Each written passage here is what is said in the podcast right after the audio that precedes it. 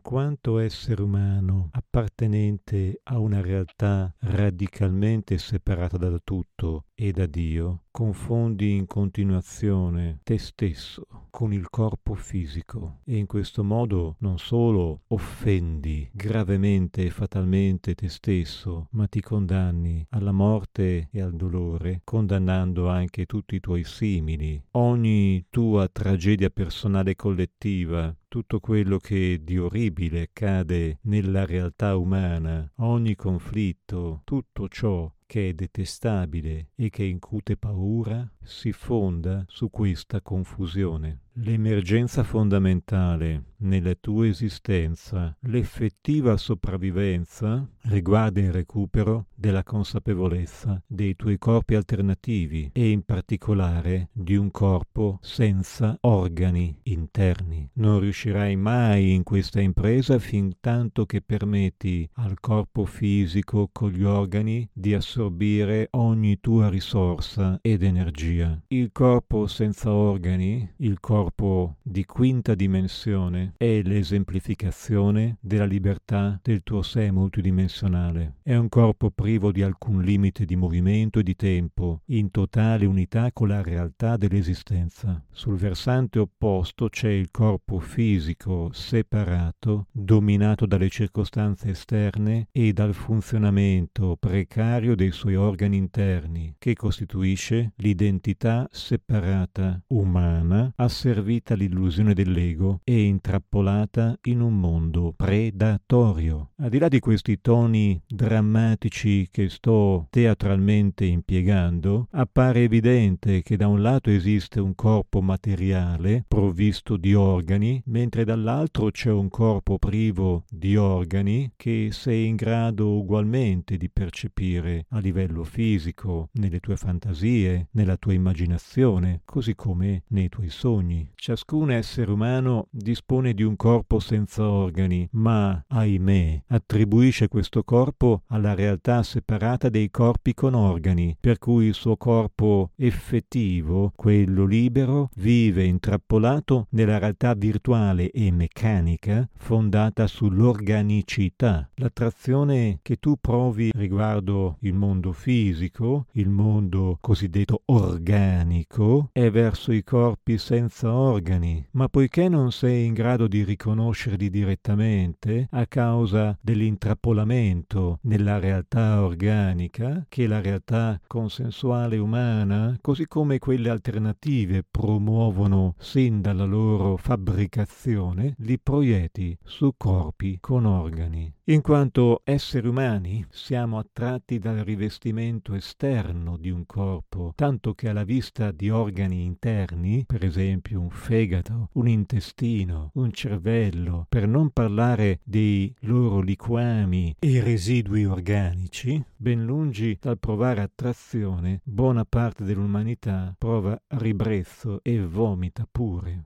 Ogni processo in grado di rivelare la natura effettiva del corpo con organi è rigorosamente occultato. Ci incontriamo socialmente a pranzo, guardandoci mentre mangiamo e apprezzando l'odore, il gusto e la vista del cibo che alimenta gli organi interni. Ma evitiamo a tutti i costi di guardarci null'altro mentre siamo nel gabinetto e gestiamo il modo in cui gli organi interni hanno ridotto quello che abbiamo mangiato in precedenza.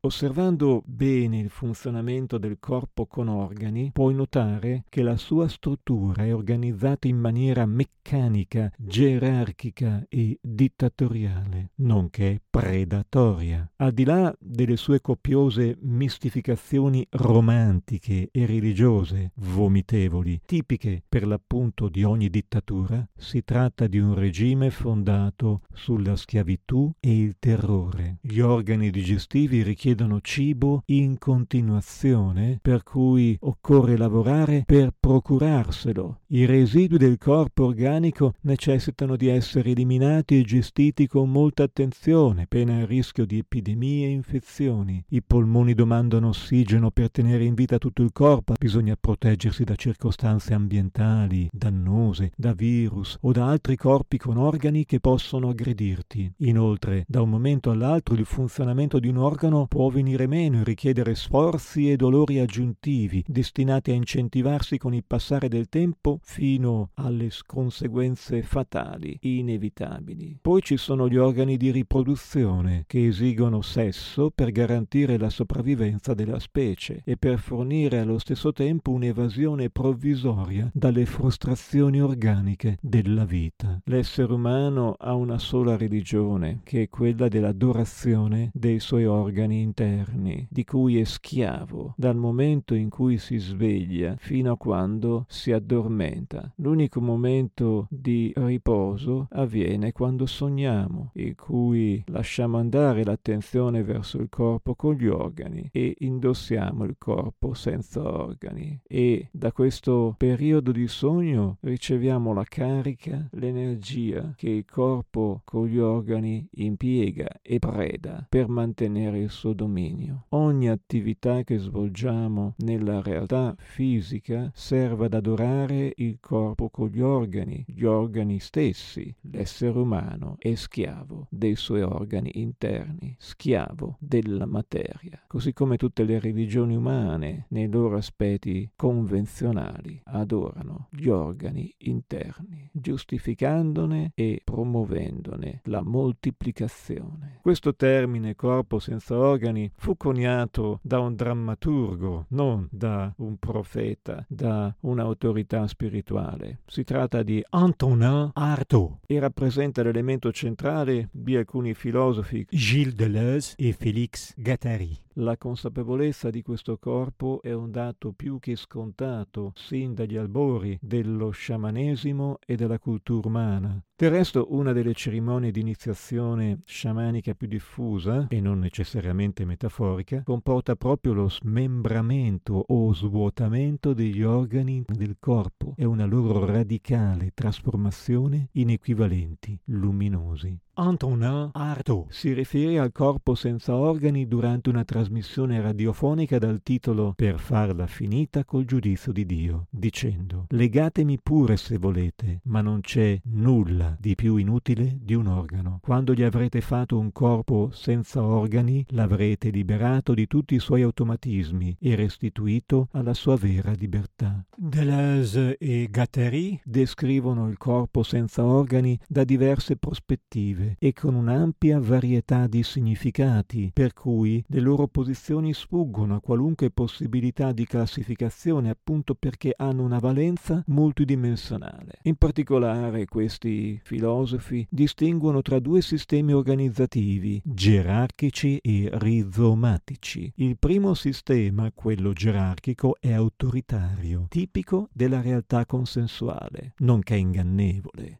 strutturato gerarchicamente e in modo modo verticale, lineare e unilaterale, come la conformazione di un albero genealogico. Questa struttura arborescente è caratterizzata da rigorosi elementi binari e si fonda sull'identificazione incessante di due polarità. Il secondo corpo, quello rizomatico, è di natura multidimensionale ed è in rapporto metaforico con il rizoma, ossia una modificazione del fusto di una pianta generalmente da verticale a orizzontale. La caratteristica del rizoma è di adattarsi a circostanze avverse sviluppando nuove piante dal suo fusto. La struttura rizomatica può stabilire molteplici connessioni, sia verticali sia orizzontali, senza gerarchie interne e priva dell'asservimento a punti di entrata e uscita stabiliti. A differenza della struttura dell'albero che fissa un ordine preciso, dotato di specifici punti di distribuiti gerarchicamente, ogni punto di un rizoma può essere connesso a qualsiasi altro. La sua natura è multidimensionale e si manifesta esplicitamente nella molteplicità. Le molteplicità sono rizomatiche e denunciano le pseudomolteplicità arborescenti. Nessuna unità che serva da perno nell'oggetto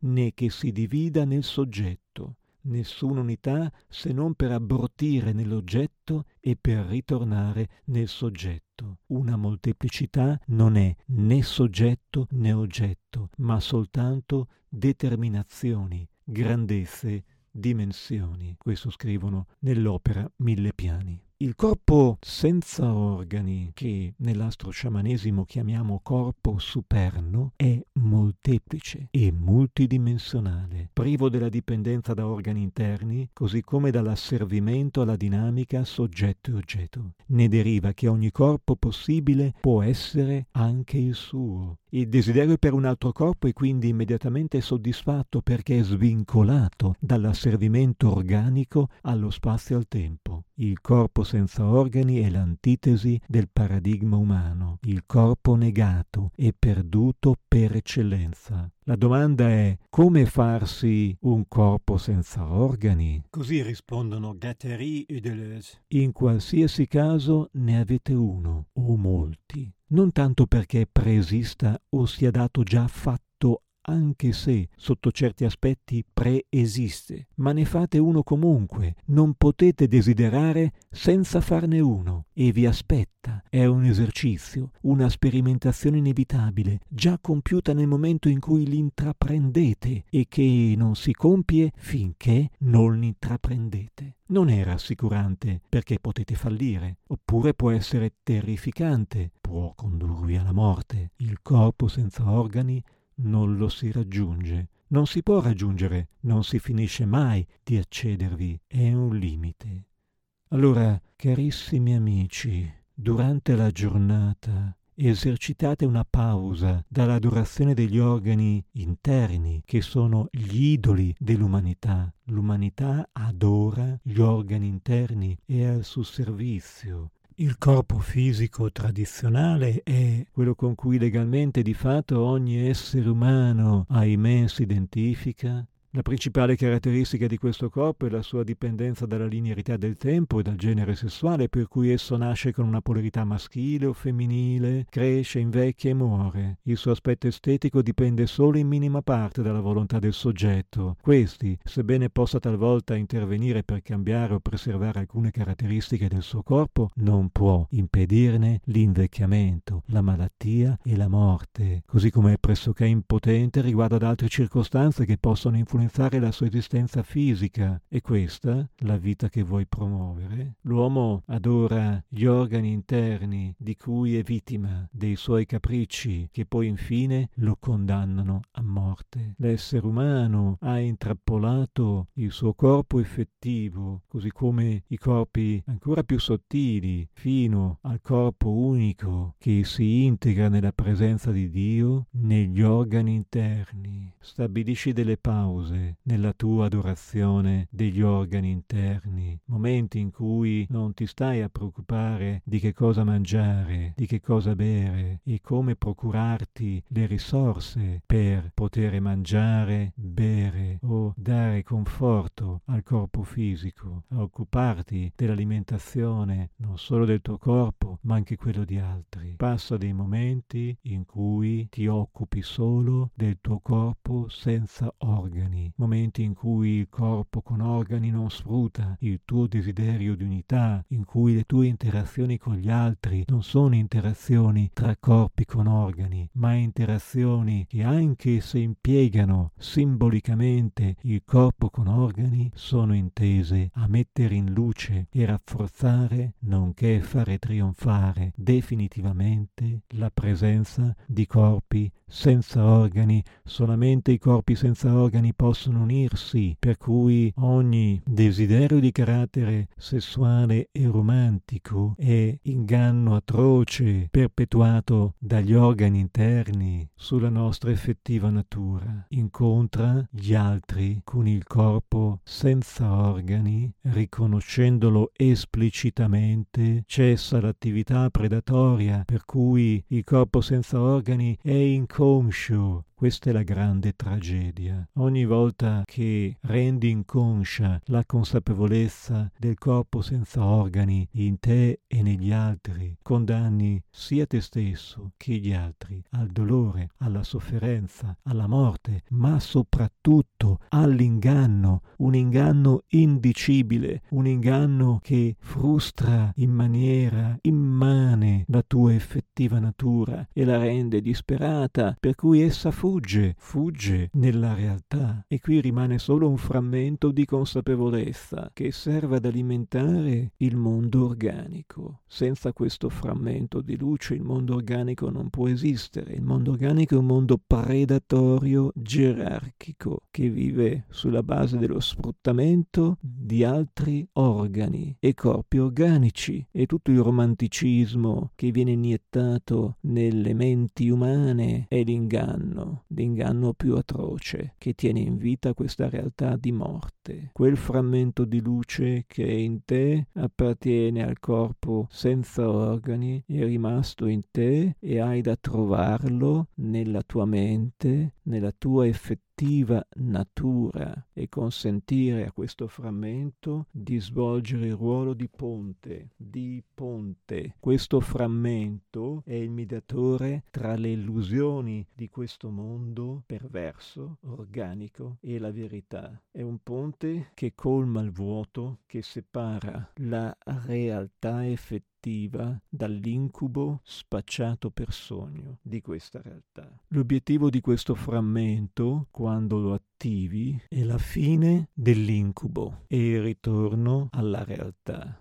Concludiamo con le parole massimamente eretiche di Antonin Artaud L'uomo è malato perché è mal costruito. Bisogna decidersi a metterlo a nudo per grattargli via questa piattola che lo rode mortalmente. Due punti, Dio con la D minuscola e con Dio con la D minuscola i suoi organi, perché non c'è nulla di più inutile di un organo. Quando gli avrete fatto un corpo senza organi, l'avrete liberato da tutti gli automatismi e restituito alla sua libertà.